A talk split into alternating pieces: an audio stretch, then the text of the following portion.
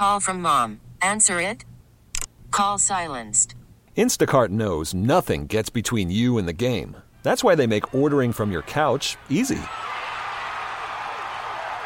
Stock up today and get all your groceries for the week delivered in as fast as 30 minutes without missing a minute of the game. You have 47 new voicemails. Download the app to get free delivery on your first three orders while supplies last. Minimum $10 per order. Additional terms apply. Welcome to Speed City with John Massengill, Les Kaiser, and Jonathan Green. It's the fastest hour on the radio. Speed City. Good evening, Gearheads. Welcome to Speed City. We are live in Austin, Texas. This is John Massengill in studio with Les Kaiser. Hey, Mr. Kaiser, how are you? Howdy, howdy, howdy, eh? Mr. Jonathan Green is not with us currently. He is up in Utah. Oh, no! Oh, mayhem! It probably is. And wherever he is, there's some mayhem happening. But he's up in Utah doing the Moto America commentary for those guys up there. He may join us towards the end of the show. I wouldn't count on it. Uh, but out there in that Pacific time zone. But man, we are excited. We have there was a good weekend of racing. We had the 24 Hours of Le Mans, Whoop, whoop, whoop. and we've got a young Texas yeah, connection there. That's right. Yeah, we got a young American race driver, Dakota Dickerson, coming on, and he's racing in the Formula Three series. And we're going to continue our discussion about the Formula One Canadian Grand Prix. If you missed our pre or post show last weekend, go check them out on our website. But and Les got to go to Canada, so we, we're going to give him. He's going to give us a breakdown of all that went, and we're going to talk a lot about the the penalty with Sebastian Vettel and how all that broke down, and get some uh, get. We're gonna we're gonna talk about some opinions on the web and Jolyon Palmer's opinion, which I think has probably been the one that's been talked about the most. Oh, I, I think it's great the way he dissects all the elements, and and especially we'll we'll put that out on on uh, On Facebook social. later on, and and so you can see some of the things because some of it is visual. Yep. But let's start off with some discussion about the 24 Hours of Le Mans. And who better to get to call in to help us with that discussion is Jeremy Shaw. I know that guy. Hey, Jeremy, welcome back to Speed City, man. Hey, fantastic to be with you guys. Fantastic. Hey. I'm thr- I'm thrilled that Johnson's not there to screw things up. No, no, I'm kidding. I miss, miss the guy. But thanks so much for having me. It's wonderful. Uh, no, when I started thinking about who could we, you know, we always try to get somebody from Le Mans, but of course it never works because it's hours ago. Cha- champagne, yeah, hours ago, and but I know I thought who who who would know better more than just about anybody anyway, and I thought Jeremy Shaw. So, yeah, I yeah, mean, I, course, I couldn't make it over there this, this time. But in any case, it'd be, it's in the middle of the night over there. So, yeah, you would be struggling. Yeah, but uh, but yeah, it's this year was they had good weather for a change. It was good weather, but but what's your overall thoughts, Jeremy? Um, I, interesting race, I suppose. But for me, it, it's dominated by one factor, and one thing I hate about, um, particularly, particularly uh, the the 24 hours, and that's the pace car system, the safety car system they have over, there, which completely ruins the race year after year after year. And it did the same again this time, I think. But uh, aside from that, no major surprises, uh, but but an interesting race nonetheless. Hey, I gotta ask because you know towards the end, within the last hour of the race, Toyota Gazoo did something that raised a lot of questions. In that, uh, or I'll say something happened. I won't say they did it. something happened that lights lit up on uh, one of the cars, saying that. Uh, all their tires were underinflated, apparently, was kind of the message that the commentators thought and they were told to take it easy and, and bring it into the pit for new tires. And uh, nobody Twice, yeah. and nobody ever really saw tires going down significantly. And then the other car took the lead, and then Fernando Alonso wound up on the top step again. What do Shock you? horror. uh, is that uh, is that uh, questionable? Do you have faith in what we saw, or, or did we miss something? What are, what are your thoughts on that? Um, you know, yeah, it, it's it's tough to say without with. I mean, I haven't I haven't seen anything or heard anything from from from the uh, from the drivers involved. Um, but I mean, I feel so bad for Mike Conway in particular, who was sensational. Right. I thought this this uh, in the race. I mean, the early stages he was just gone, and um, you know I think uh, the, the number seven car, no question, deserved the win. I thought it was certainly disappointing that given that they on they, they made those two pit stops, didn't they, with about an hour to go, Right. and uh, one they changed. They only changed, I think, two tires on the first stop, and one of those was the wrong one. Uh, that's really weird. Uh, to me, I mean th- that stop would, would have been good enough. Even with that, they, they would have still held, won the race. But the second stop just killed them, and that gave handed the advantage to the number eight car. And at that stage, despite what the commentators were saying, um, you know, th- th- both cars did need to make a pit stop in the final um, 50 odd minutes of the race. They were talking about, oh, maybe it's, you know, make its last stop and blah, blah, blah. Well, they were wrong on that one. But nevertheless, that, the, the advantage was had in the brake car, and, and that went on to win the race. Now, I would certainly have preferred, from a purist standpoint, to see the team, if they made a mistake, which somebody clearly did, in, in not changing all four tyres when they had the opportunity first time around, or um, you know that second when they made the second pit stop, they could easily have rectified the situation and um, and put the seven car back in front and had them win the race. I mean, number eight team, they won the race last year, they've won the championship. Why not uh, hand a bit of a carrot to number seven guys who clearly dominated the race from the from the start? Yep. Uh, I thought it was certainly very disappointing that they didn't hand the advantage back to the number seven car. Yes, that would have been contrived for sure, uh, and you know you, you never want to see contrived finishes, uh, and you certainly have to hope that it was a legitimate puncture that they did have on number seven car that brought into the pits both, uh, at least on one of those two times, um, and that know, it wasn't just engineered that way to, to get the uh, to get Alonso um, and the other guy, to, you know, the other two guys, uh, Nakajima and Buemi, to the finish line in front. So it was it was a, it was an anticlimactic end to the race, uh, which hadn't really had much of a climax in any case, to be perfectly honest. I certainly hope that you're right Yeah. that that wasn't contrived. Yeah. I mean, I- It was yeah, suspicious just- the way the I- I mean, commentators just, was like, yeah, yeah, but I can see just- that. I really don't. I certainly hope not. I, I'm maybe I'm just too optimistic about Yeah, everything but that I, I say, they could easily they could easily have handed the advantage back again and just told the seven guys, look, you know, these guys had the, they had the race won. The- Any Yeah. other any other race this season, or several other races this season, they've changed positions in the closing stages to make sure the right car wins. Um, This certainly isn't the first time they've done that. Yeah. So they could easily have done this the other way around and and um, and handed the advantage back to uh, Lopez and Kobayashi and Conway. And yeah, wh- whichever way around it is, you know, for, for, for the for the critics out there or the skeptics, there was a Japanese driver in each of the cars, so it wasn't that um, that uh, in, that uh, led to the decision to put the Alonso car in, in in front at the end. But yeah, certainly it was it was disappointing. But you, you've got to. I have that until question somebody mark. says something definitive to the contrary, you've got to you got to hold and you know, assume they're doing they've done the right thing. I know you hate to have that question mark hanging over you like that, but Mm. but uh, you know I, I, the one thing I do that never disappoints is just the epic nature of the 24 hour Le Mans. Right, just Yeah. watching it. I mean, I don't I don't know how much I actually sat and watched, but I had the TV on.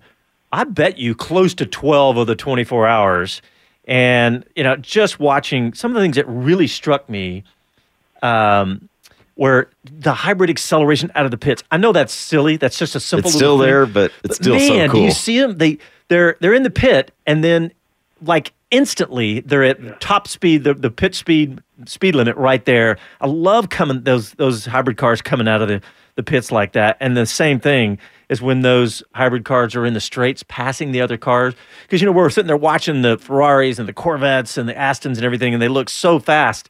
And then you get to the straightaway, and that hybrid car, you know, they come out of a corner, and the hybrid just goes boom, and he's looks like he's 40 miles an hour faster. But I mean, that that's just some of the great fun that that the 24 Hours Le Mans is.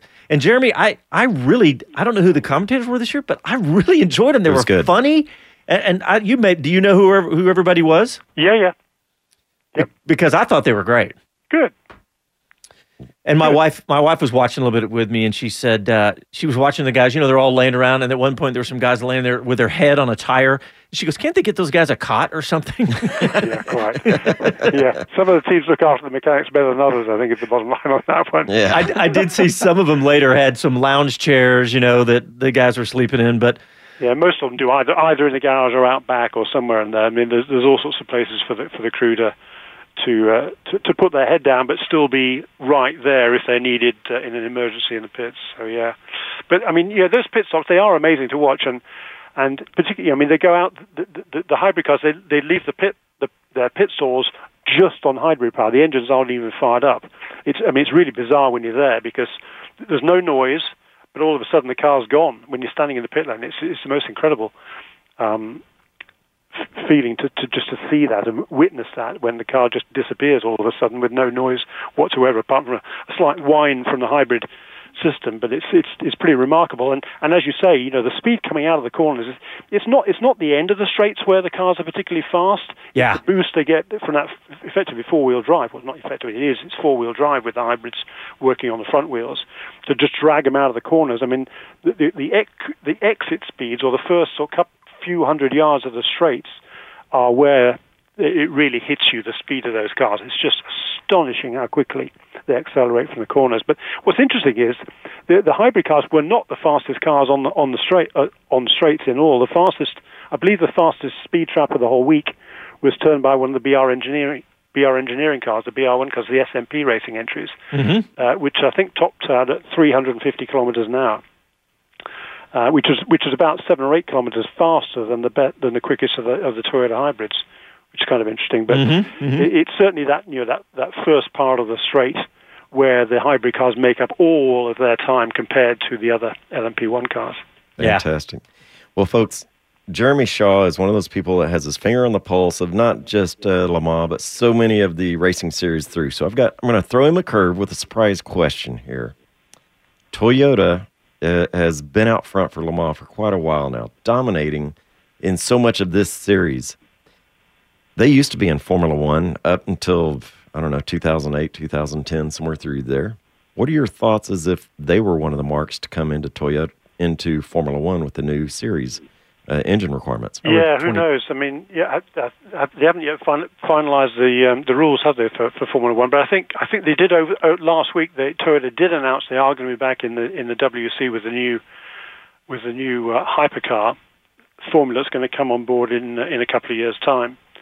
So um, I would I would be surprised to see Toyota going Formula One, um, particularly with this new commitment to the sport to the World Endurance Championship or, continued commitment, I should say, to the World Endurance Championship, because it was certainly, you know, the, new rules are supposed to come in for the 21-22 season, because it's now it's it's now a, you know, this year was was kind of weird for the World Endurance Championship because it started off mm-hmm. with Le Mans last year and finished with Le Mans this year.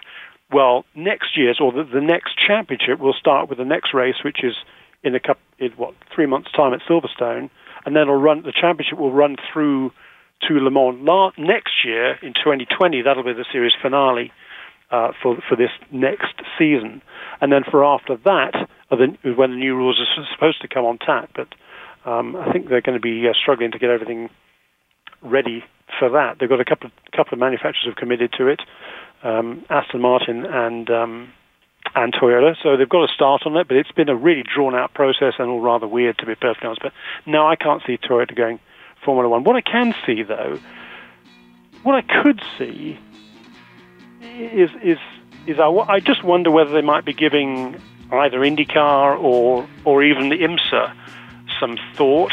Huh. Um, and the only reason I say that is number one, wishful thinking, Uh, and number two, that the new hypercar formula is supposed to be significantly less expensive. I mean, massively less expensive than the current regulations that drove out Audi and Porsche and and, yeah. um, and Peugeot over, over the last you know, handful of years. Um, so that's going to leave some sort of a, a budget there, conceivably, for motorsports. Um, uh, but I don't think it's enough to go Formula One because um, Yeah, that, that's just such a. I mean, it's such a long shot. But, but uh, Jeremy Shaw, thank you so much for coming on. We really appreciate your uh, your your input as usual, and uh, we appreciate. We got to jump to a break, and you're listening to Speed City. We're live in Austin, and back uh, when we come back from the break, we got Dakota Dickerson live with us. back yeah. after these messages.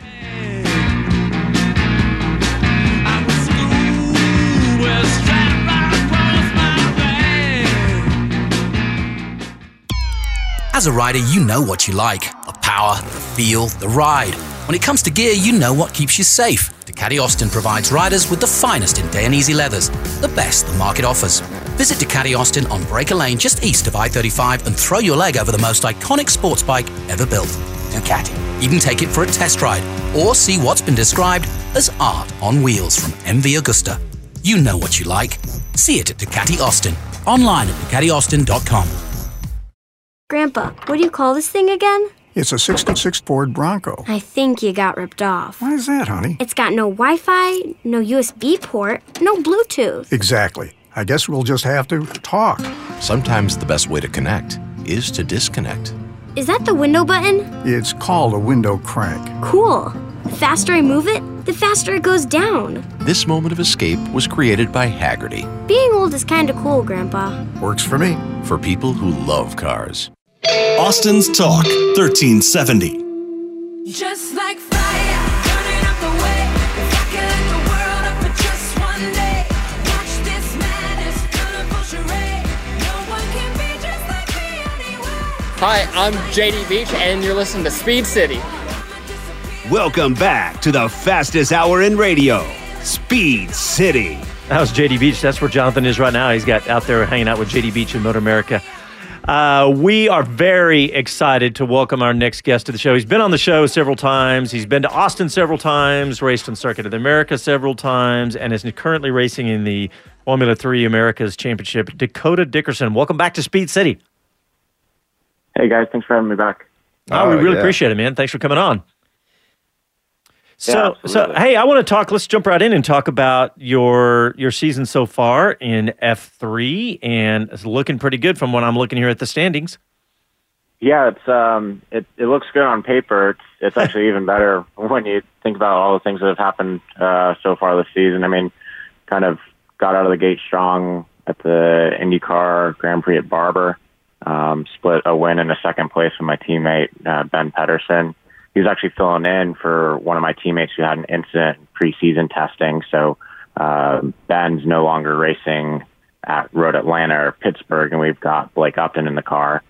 Um, and then Road Atlanta went pretty well. We had fantastic pace there. We got we got rained out, so qualifying got canceled. Um, and then in the three races, we had pretty good pace, but just kind of got un- unlucky with some mechanical issues and a couple mistakes. So we we probably had the pace to win a few races there, but came away with a third, a, a first, and I think a fourth or something like that. So, but it, all in all, it's good. I think we're second in points right now, one point down, flying out to Pittsburgh tomorrow morning. So should be good. Yeah, awesome. I uh, I was looking at that. It's just one point between you and Jacob Abel, and you guys have a pretty good spread over everybody else. But yeah, you know, Dakota, you're you've been on the radar for us anyway. We keep our eye on every young American driver, and I, I was thinking about you. I thought, I wonder. I, I'm assuming that you have some big aspirations. What are you? What What's the top of your your goals list? Yeah, the top of my goals is IndyCar right now. So, uh, 22 years old.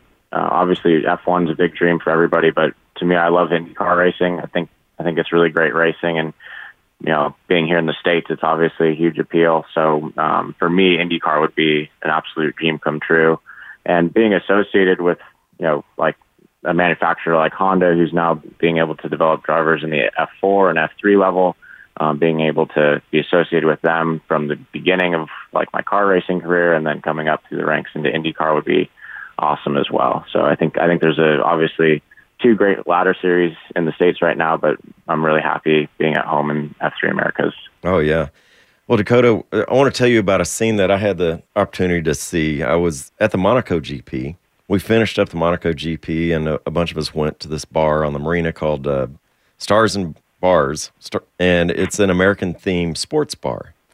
And so the tradition there is they put on the Indy 500 in the evening, Okay. and we watch it live after the GP is over after there in Monaco, yeah.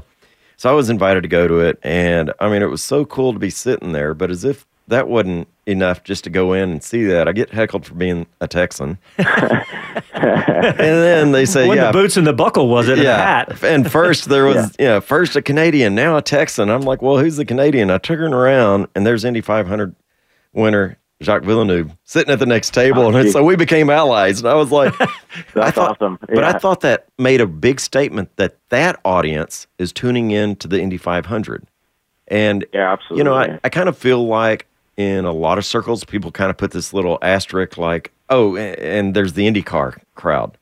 It's a Mhm. solid sport and it is followed elsewhere, but I, I kind of feel like it's treated that way around a Formula One audience. Uh, that's I think you're. That's the, the rarefied air that you're in experiencing in Monaco because I don't think I think plenty of the rest of the world thinks that IndyCar is way up there. You know, I mean, it, I mean, when those guys, Fernando and everybody else, when they come over and go to one of those ovals Yeah. at 235 miles an hour or Yeah. 240 miles an hour, I think the respect level goes up really high. What, what about you, Dakota? Yeah, absolutely. I would, I would say the same. I don't have a lot of experience on the international level to see like where people put IndyCar versus F1. I think like when the Indy cars went to COTA, there kind of sparked a conversation because people were looking at the times and everything. But I think when you look at the pure racing standpoint, and like you mentioned, IndyCar is a very diverse series with what they have between the road courses, street courses, and the ovals, not just like the super speedways, but also the short ovals. I think um, I think it's certainly really respectable to see what the IndyCar drivers are able to do, and like you said, seeing Alonso coming over, and obviously there's a whole slew of difficulties that they experienced leading up to the, the bump day that they had this year. But I think it's it's very respectable to see what the IndyCar drivers are able to do. And you know, I, we had that discussion over and over and over when they came to COTA. Okay, so they're ten seconds faster in Formula One, but but it's this is what Indy has set up. This is on purpose. Everything they do is on purpose because the if you you know if you're watching for pure racing, the, there's really no contest. Indy No. is way more exciting Yeah. with Yes. passing and everything else. But if you watch, if you want to know the fastest, the best of the best, the fastest hardware and Yeah. everything, Almost no budget. you know, uh, right? Unlimited budget. I mean, that is Formula One, so it's it's just a different animal. You really can't compare them. Yeah, it's fun to compare, but I immediately move on. Okay, that's how much faster they are. But okay, you know, the the, the amount of money just stop right there. The amount of money is just it's just insane. So. Uh, so yeah, well, well, look, I, I love the fact that the Indy 500 would be your goal because, uh, I mean, there's it's it's fantastic. In fact, I heard the Le Mans commentators talking about. They said, "Oh, well, the, the you know Indy 500 is considered the greatest spectacle in racing." Well, not compared to this. I love this this rivalry they because still- yeah. because Le Mans, Le Mans in itself is you could argue uh, that it's greater than the the one race is greater than any race in Formula One or Indy 500 in its own certain way, but they're all fantastic in their in, in their own way. Yeah, exactly. I think it, it really depends on what you're focusing on, kind of like what you're hinting at. I think like F1, obviously the ingenuity that goes on there and seeing just those cars rip around racetracks, how fast they go and, and all the engineering that goes behind it. And you've got IndyCar with the fantastic racing that they have and the safety that goes on, the development there. And, and obviously sports car racing. I, I got a, a little taste of that in the Ligier LMP3 in May. And, uh, by all means, endurance racing is its own animal. And, um, being able to see what those guys are doing in 24 hours is is wicked. So I think I think it really just depends on kind of like what you're focusing on. I think when you're in Le Mans, you'll say Le Mans is the best race. When you're in Monaco, it'll be Monaco, and when you're in Indianapolis, it'll be the 500. Yeah.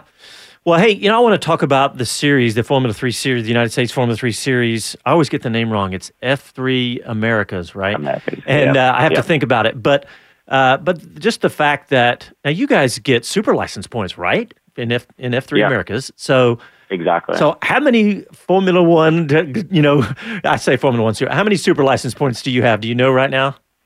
Um, I to be honest, I'd have to check. I mean, we won the F4 championship last year, and That's right. If Amy Greenway is listening, I hope she she doesn't snag me on this. I think that's like 12 points or something like that for for F4. I'm not sure, um, but I really should know that. And then for F3, I think if you win the championship again, it's like an additional three points over like what you would get for winning F4. Yeah. Um, so I was talking to the series about that. I think it's like if you win F4, F3, and you go compete over in Europe and do well in one of those championships, you'd be pretty dang close to getting like enough points for for an F1 super license.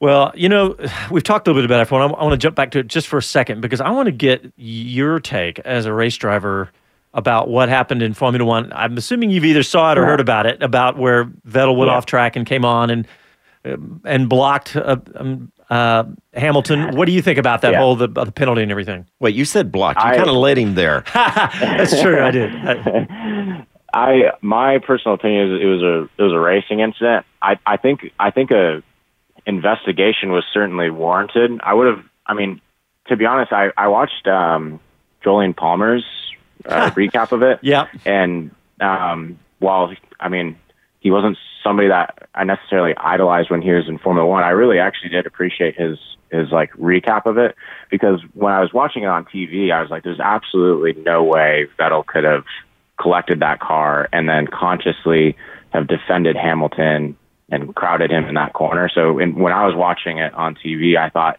at the very least the steward should have reviewed it after the race and issued a penalty after the race because then we could still at least get some racing. And I think that should have been the case regardless because you can't go back and take that penalty away because I, I would assume that Hamilton would probably, like rightfully so, say that he probably wouldn't have attacked Vettel as hard and risked his own race knowing that he had a five second penalty. So Mhm. in my opinion, I, I don't think a penalty should have been issued on the spot. Should Vettel have received a penalty in general? I think it's a really, really hard call. Um, if I was a steward, I probably would not have, but I'm also biased just because I'm also a driver.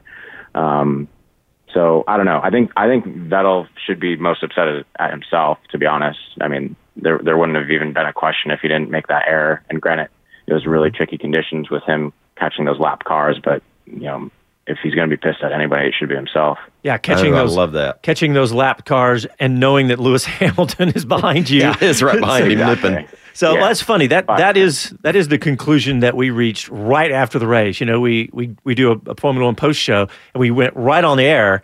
And in fact, actually, it was a caller who said, "Let's not forget that the whole reason we're discussing this is because Vettel made an error and went off track." But Right. and, and it's Well- funny you mentioned Palmer because we're going to play a clip from that here in a little bit. But I think everybody was Okay, using that gotcha. as a reference point. You know, and- Yeah. and I agree. But uh, Dakota, let me ask this: Let's say he went on to, you know, we didn't issue an immediate five second penalty. That approach, I'm kind of like, this was so hard to call in my way because if Vettel had got on it before the car was settled, he could have just gassed himself into the wall, nailing the accelerator. And so, you know, at that moment, before we got to see the replay several times, I felt like uh, it would have been better. What if we just said deduct one championship point? Yeah. Instead of interrupting this race, because it totally changed the complexion of the race. It did. and and that's what I did not like about whatever the call was going to be. I don't like that they destroyed it right there. Yeah, no, I, I that's exact. I'm in the same exact boat with you. I think I think that race was turning into a really great race because it seemed like Vettel had really good pace on the uh, on the soft tires, and then as soon as they went onto the harder tires, it was clear that uh, Hamilton had more pace. And I think we would have had a really really good race in the closing stages. But as soon as that penalty was issued, you could see an immediate switch in both drivers' like driving styles. Like Vettel kind of, he, I think he opened up like a three second gap once he got told about the five second penalty or something like that. And then it seemed like he was his own worst enemy. It just closed up. And I mean, if I was Hamilton, there's no way I would have tried to uh, make a, a move Yeah, why risk Vettel. it? Yeah. Exactly. I mean, the only the only thing I was talking to my buddies about was like, well, I mean, if Ferrari, being the Ferrari strategist, wanted to do something, they could have Vettel back up Hamilton and Leclerc, but then Vettel would finish third, and then that would create maybe some good racing. But I, I, I think I think they should have waited to issue a penalty, or or if they did issue a penalty, like you said, make it something that wouldn't change the racing. You know, because I think I think you know I think it would have been some great racing at the end of the race. So let me just ask, what do you think? Because I saw this conversation of folks that said, if you can't clearly call it immediately during the race and that it's obvious, you know, if it's too close to call and you got to watch the replay five times and it's not Yeah. obvious enough, mm-hmm. kind of thing. Frame by What- frame. Yeah. What do you think of saying, well, that's a three point incident, let's say, uh, that uh, deducts Mhm. from whoever we decide is guilty after the race? What do you think yeah, of an think, approach like that? Fair.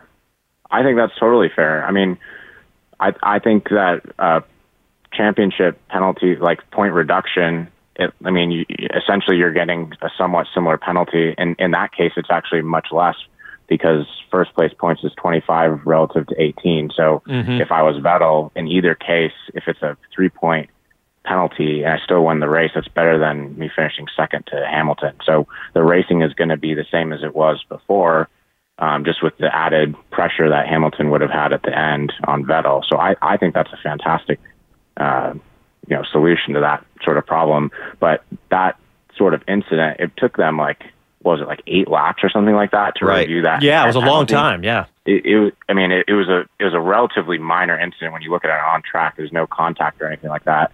So to have that long of a review process to, and then come up with that sort of penalty that has such a huge impact on the race, to me, just like it didn't make any sense to me. And But- admittedly, that's the minimum time that they assess to anybody is five seconds. Mm, yeah. But you're right. I was I sitting there. At one point, I realized I thought they're not going to do anything because it had been so Yeah. long. I thought they're not going to make a call. But well, Dakota, I know that Amy said that you had need to go pretty close to 7:30, so I'm going to let you go. But we really appreciate you coming on the show and love your insight. And and I know it's been a while since we spoke, and you were here in Austin and everything. But we were watching you, and we you know we really are. Are uh, keeping an eye on you for, and, and hope you get that dream of going to IndyCar and, and getting to the Indy 500. There you go. Awesome. Yeah. Well, thanks for having me on the show, guys. Really appreciate it. Always enjoy talking to you. All right, thanks, Dakota. Talk to you soon. Thanks.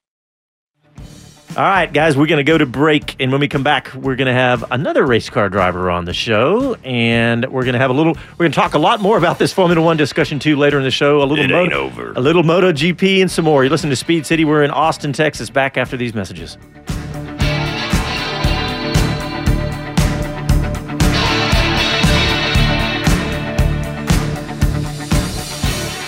Hey, beer people, it's Christine Celis. And I'm Daytona. Celis Brewery is back in Austin and brewing again. Oh, Celis doesn't ring a bell for some of you? Well, for the last 17 years, we've been crafting the perfect comeback. We've returned to our roots with Celis White, a famous local favorite. Plus, we're creating some fresh new brews. And whether it's the first time you've tasted our family's legendary beer, Or the millionth. we're thrilled to be back. Swing by your local store, watering hole, or our brewery, and let's catch up over beers. Celis, Austin's original craft brewery. When we see a beautiful car pass by, we always seem to use a hand signal. The classic thumbs up, the point and shoot six gun finger, the hang loose thumb and pinky combo. If you've ever flashed one of those, now there's a car club for you. Introducing the Hagerty Drivers Club with exclusive members only events, insight on buying and selling, the Hagerty Magazine, and roadside service. The Hagerty Drivers Club gives you a big thumbs up. So keep flashing those fingers. Same to you! Uh, just not that one. Join the Hagerty Drivers Club at Hagerty.com today. Austin's Talk 1370.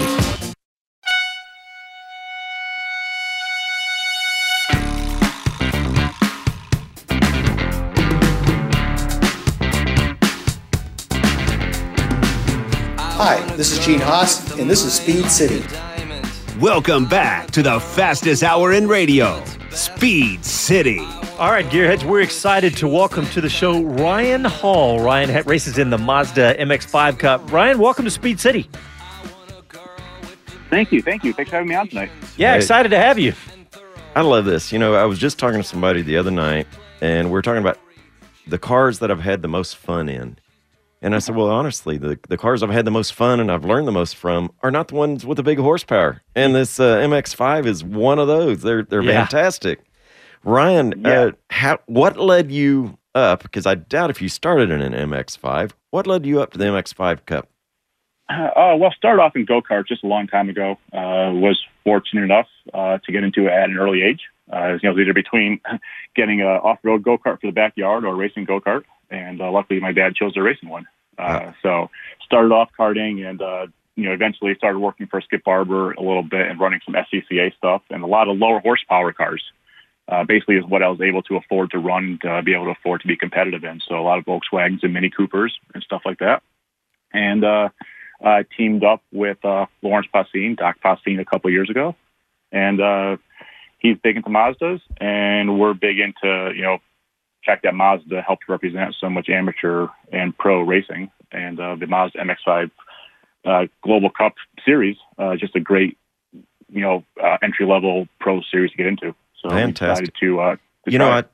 We've got a big congregation of the MX5 crowd around Austin that uh, not only come out to Circuit of the Americas, but you know, they go to places like Harris Hill, that's just right down the road in San Marcos, Okay. Texas. Yep. And that is honestly some of the best racing that I see out there. When you go out there, you know, yeah, the Porsche guys are having fun, but these guys are having every bit as much fun and honestly improving a lot more on a lot smaller budget. Uh, is that part of what drew you there? Yeah, you know, it's uh you know, of course it's tough to be competitive in any series. And you know, with Mazda, with the MX-5 Cup, it's a spec class.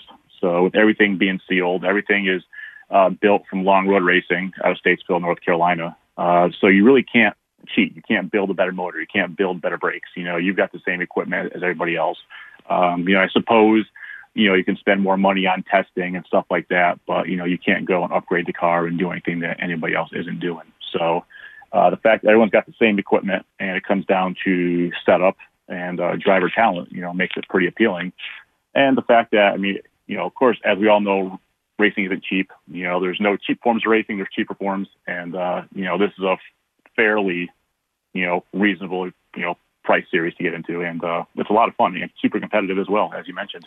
Well, hey, you talked to Les talked about COTA. What do you think about racing here on Circuit of the Americas? Well, I've been I've been fortunate enough to be going there uh, since it opened uh, back in 2012, working with a lot of manufacturers. Uh, so I've had I've been fortunate enough to drive it quite a bit, uh, but only raced it the the, uh, the past couple of years in Global Cup, and I've had mixed success. To be honest, uh, you know, did fairly well last year, and then uh, in the rain after we started in the back had uh, some issues with a couple laps ago with a little contact in turn one. Uh, this year, uh, we ran pretty well in race one, and unfortunately, race two, uh, we never made it past turn one. Oh. so got uh, so we got taken out pretty early, unfortunately, by uh, you know some uh, other drivers' uh, aggressiveness. Uh, but the track is really fun to race on, really fun to drive on. Uh, it races really well.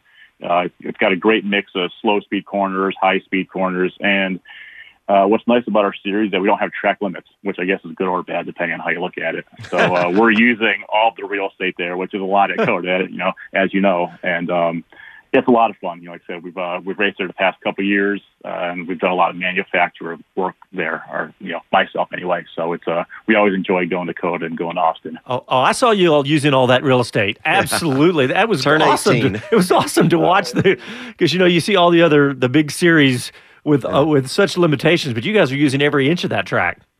Yeah, and you know, with the cars being well, now we've we've been upgraded uh, with with most of the cars up to a whopping 181 horsepower. You know, up from 155 last year. Um, so we have to use all all the momentum we can, and you know, as we know from racing, that radius equals speed. So up to a certain point. Yeah. So Yeah. you know, we're trying to maximize that radius to the corner without damaging the car, and uh, with COTA with those track out curbs being a little bumpy, you know, we got to make sure that we put the car back on the alignment rack after each session, make sure that we didn't knock the toe out of it or anything. But, um, you know, if, if that's what you got to do to win, then, you know, that's what you got to do. And that's a small price to pay as long as you don't bend anything. We always talk about turn 19 being the one where you get that long run out of the 16, 17, 18 sweeper and headed for 19. Mm-hmm. And, and if you don't get it just right, you blow out the back of it and go off course. Yeah, it's it's such a deceiving corner. Um, like 19 and 20, they're opposite corners. You know, one looks faster than it is, the other looks slower than it is. And 19, you know, it's very easy to underdrive it, and it's way easy to overdrive and pick up a big push halfway through. And um, uh, you know, I'm not going to say that we haven't gone out there on the warm up laps and just tested to see how high that apex curbing is in order to shorten up their radius a little bit. Um, but you know, it's a it's a very tough corner. You know, it's early brakes. You're coming out of turns where 16, 17 there, and if you try to brake too late, you end up running wide and missing the apex. And if you, um, like I said, turn it too early, then you end up in no man's land and trying to get, hustle the car back uh, for turn 20. I like So the way Ryan says he likes to test out the apex, the sausage berm on the inside. I think Ryan is on his way to being an Australian V8 supercar racer here in Well, Miatas yeah. in the R- MX5. Well, yeah, I mean, you have to test and you know to kind of see, you know, you know what clears and what doesn't. Because come race time, you know, it, it, it's you know it's a it's a 45 minute boxing match out there. I mean, everybody in the series is so competitive, and you've got a mixed uh, variety of drivers. You have guys who've been in the series for a while, and you have a lot of kids that are trying to make their names for themselves that are now you know 14, 15 years old that are fresh out of karting. Which you know when I was 14 and, and coming out of karting, I had no idea what to do, and now these guys are running you know pro series. So you've got a mixed bag of uh, drivers out there trying to prove something. They're taking advantage of everything out there. So you got to make sure that um, you know you're out there with them, and they're not afraid to uh, to get dicey out there. Hey, before we close out, though, one of the things that uh, you also do, and I know it's behind you, is uh, you support other racers in the MX5 Cup. Why don't, why don't you talk about that before we wrap up? Yeah, so uh, we're fortunate. Um, as I mentioned before, I teamed up with Doc Passine, and we for, uh, we uh, started Passine Hall Motorsports Development, uh, based out of Chelsea, Alabama. And basically, you know, we provide, uh, well, we have a shop there, which, you know, we provide, you know, track support, um, you know, all your race car prep, all that stuff. Um, but also for, uh, you know, global cup races, we provide track support and coaching. And we also rent cars out and rent seats out for your, for your average track day in our uh, 2010 MX5. And we also rent seats out in a bunch of endurance races, uh, the American Endurance Racing League and uh, the World Racing League. You know, they're kind of, uh, uh, two kind of entry level endurance series, kind of between Chump Car and like SCCA majors. Uh, so it's a you know it's a great dollar per seat time value. And um, like I said, we're fortunate enough to have Falcon Tire behind us and Royal Purple and uh, you know a couple other guys, Nemesis Labs uh, and Apex Pro, and after mention of course KRNF uh, with Jack as well. So we, it's a we're pretty busy. Well, hey Ryan, I, before we let you go, I, I, we like to ask our, our drivers one question, and that, and, and we've asked everybody from Formula One drivers, IndyCar drivers, all to whatever levels. What do you uh, What do you drive every day? What's your What's your daily? Well, um, I'm a new dad, recently new dad. Oh, happy Uh, Father's so- Day! There you go. Thank you, thank you. Uh, so I've got a Dodge Durango RT. So Oh, there you go. uh, There you go. I, I, Got the I want- Hemi under the hood with the RT. Five seven. There you go. That's it, exactly. I want something big that got you know 14 miles to the gallon. So I figured I, I would just I would I would pick this one. So we need to introduce well. him to Stu Hansen at Inertia Motorsports. Yeah, we'll fix yeah. that problem. All right. Well, Ryan. Well, thank you so much for coming on Speed City. Uh, best of luck this season, and uh, and I appreciate you coming on. Perfect. Thank you guys Alrighty. so much, and uh, we always look forward to heading down the COTA. All righty, you bet. Thanks. Thank you. You know, people with a Hemi, if they're here in Austin, like I did, when I had a Hemi, I I I, uh, I was looking up this company, and it was like the company that did the best motors in the United States. Oh yeah, you're searching all and the I was drag searching racers, up, and I was on their speed website. racers. I, I was on. Inertia Motorsports website, and I was looking around. I was going, I wonder where they are. I clicked and went, Pflugerville.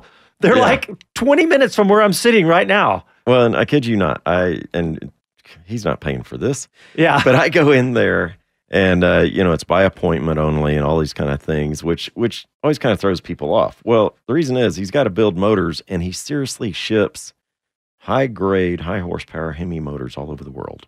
Yeah, and and does I mean I guess I was going to say his head work he's most known for, but that's not it. It's everything. It's isn't it? It's the complete package. Wow.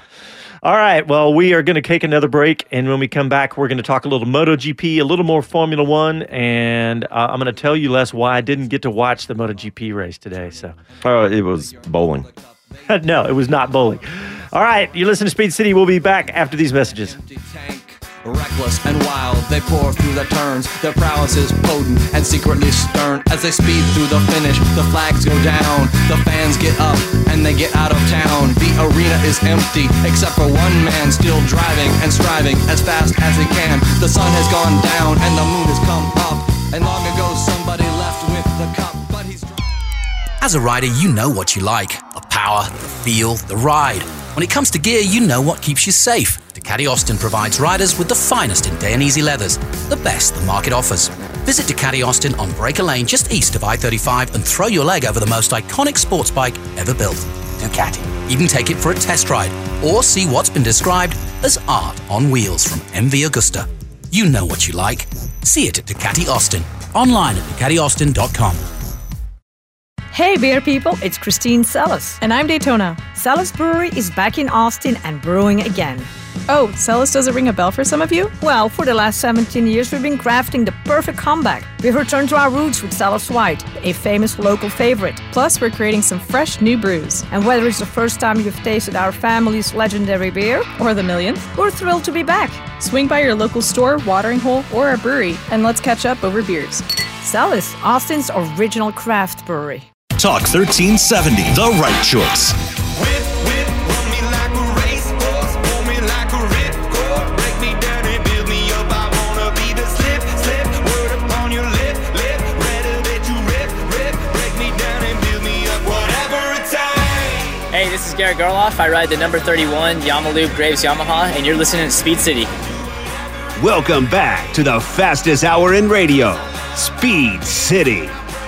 Garrett Gerloff, another MotoAmerica rider. That's where Jonathan is. He texted a while ago, said he's not going to be able to make it on the show. No worries, Jonathan. We got this, my man. Uh, the music you're listening to, that's Imagine Dragons. That's one of the There bands for Formula One here in the United States and here in Austin. And remember, those shows are Friday and Saturday night this year. It's going to be good. Hey, I like our music tonight. The the uh, the two songs that, that Cake. Cake is the band. Yeah, I I, I like that- Cake. I like Cake and I like Cake music. That that other what was it? Hey, producer, what was the name of that song about racing? You come to the finish line and all that. I, uh, he's uh, the distance Ah, by Cake. go. So Thanks, yeah, it's a good good race song. But all right, so let's talk MotoGP first. Well, we're going to talk about bowling. We are- uh, we yeah, are? Yeah. I yeah. didn't realize we changed It's the bowling format. in Catalunya, and uh, you know it's fantastic. Saw a great near strike by Jorge Lorenzo. Did wind up going with a split, and uh, you know the reason I say that is uh, a- as he was bowling, he he tossed his car his uh, bike out front and took out uh, Dovi, took out Vinales. Rossi was making a great escape, but he split and sent one bike over and took out Rossi outside the curb. Cars and bikes and people, dogs and cats everywhere. that is bowling. What the hell have we gotten into here?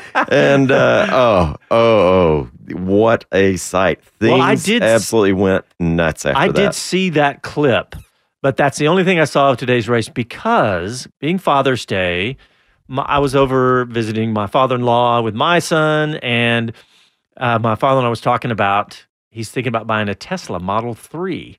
And I said, you know, those have been, uh, you know, as a daily driver, I was thinking about that the performance one. I don't know if you've looked at the numbers on it. No, I have not. So I said, what the heck? So we ran up to the Tesla place up in the domain. Yep. We got there right when they opened at noon, and I tried to register online to do a drive. They and it, it wouldn't work. It couldn't wou- wouldn't uh, their website wouldn't work. So we just walked in. They said, no, we don't have any to drive. And so ah darn. All right, we'll just look around.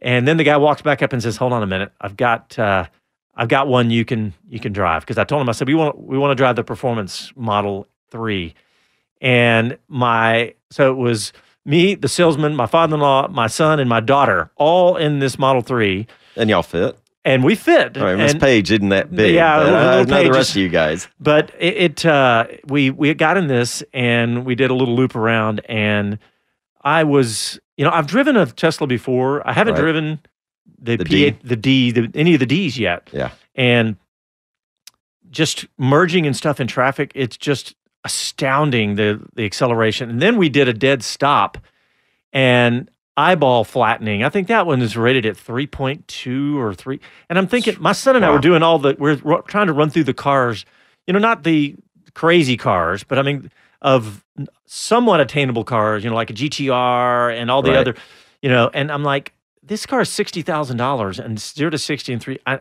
and I know all the negatives if you're a car guy. And my son was like, "Yeah, I like the acceleration, but no, I don't want it. I don't like that car because it's there's no visceral, there's no heart and soul to it. But my gosh, the acceleration was just from You a dead stop, especially just amazing. We're to have to get over that.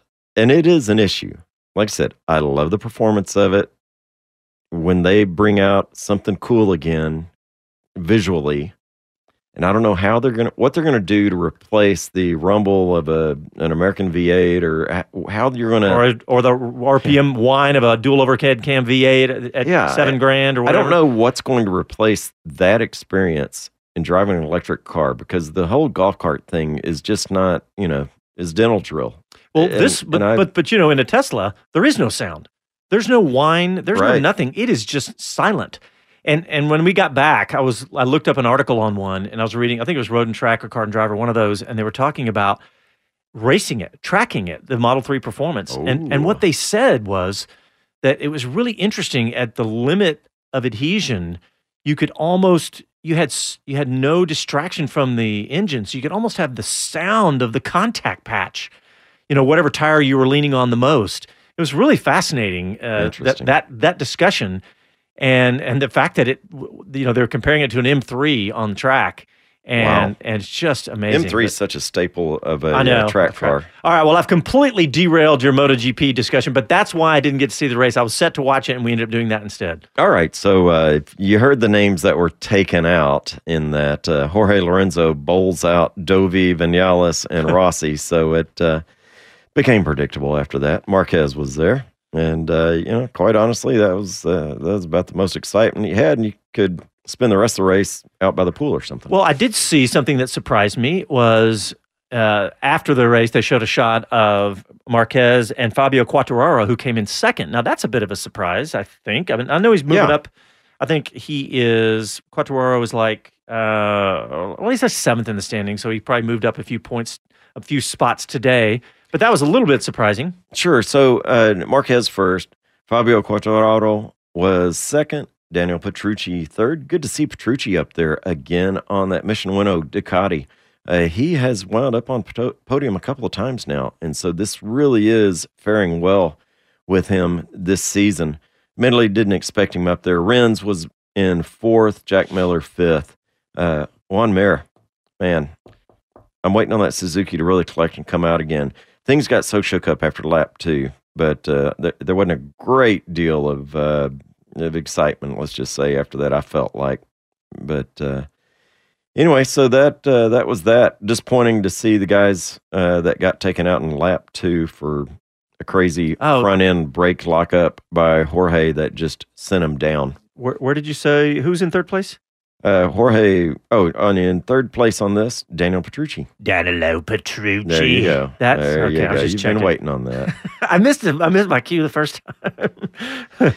So, Uh, so the world, the standings now: Marquez 140 points, Dovizioso 103, Alex Rins 101, Danilo Petrucci 98. So right behind him, and then Rossi, Miller, Quartararo, Nakagami, Pol Espargaro, Cal Crutchlow, and Vinales down in 11th. But uh, but yeah, you said it was a it was. I mean, other than that, it wasn't the greatest race. No, I don't think it was.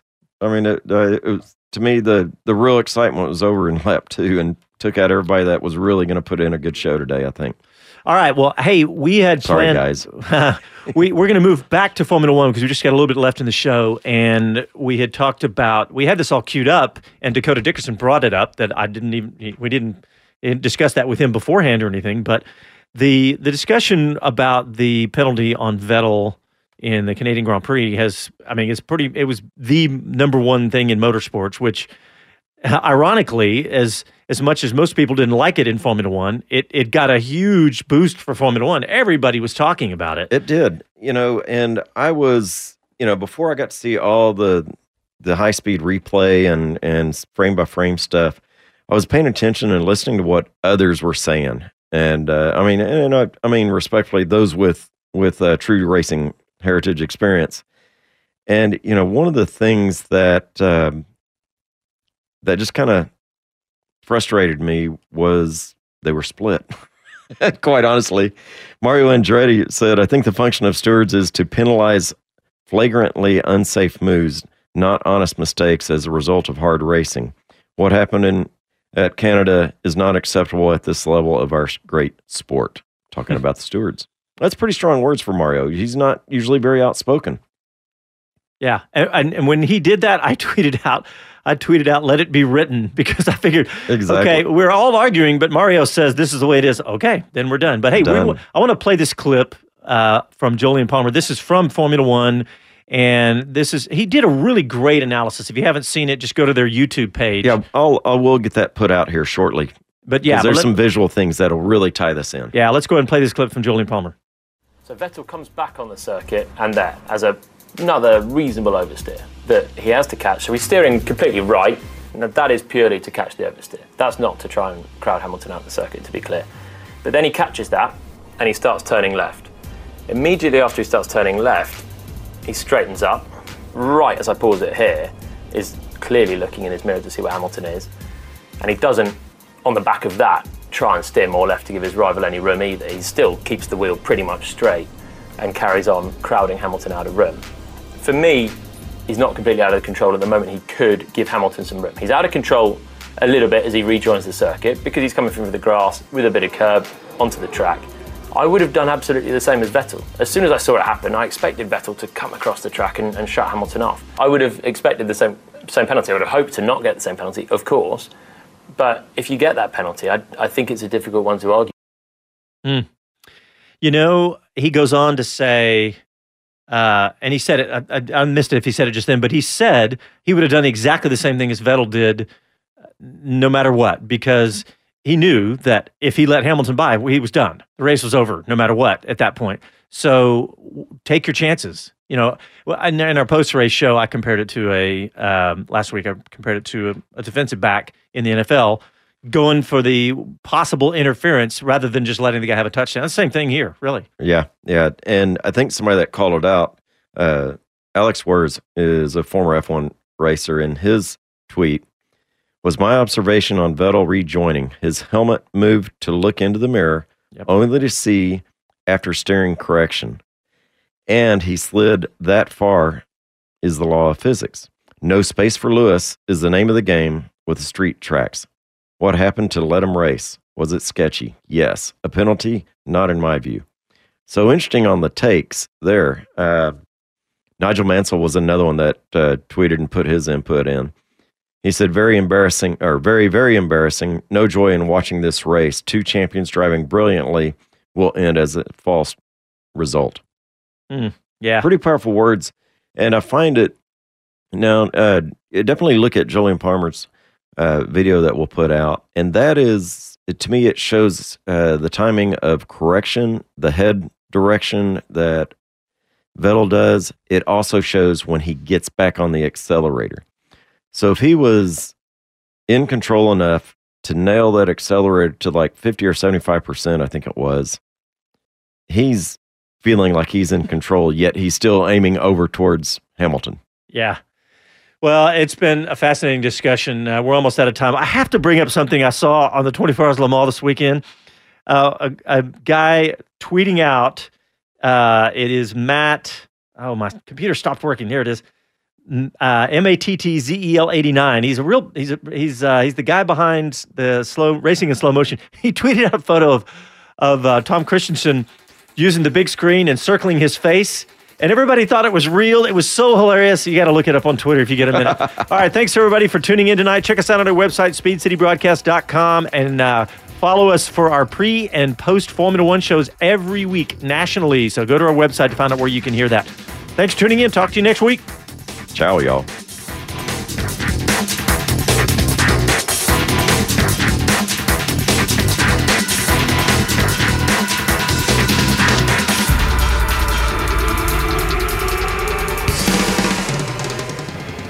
This episode is brought to you by Progressive Insurance. Whether you love true crime or comedy, celebrity interviews or news, you call the shots on what's in your podcast queue. And guess what? Now you can call them on your auto insurance too with the Name Your Price tool from Progressive.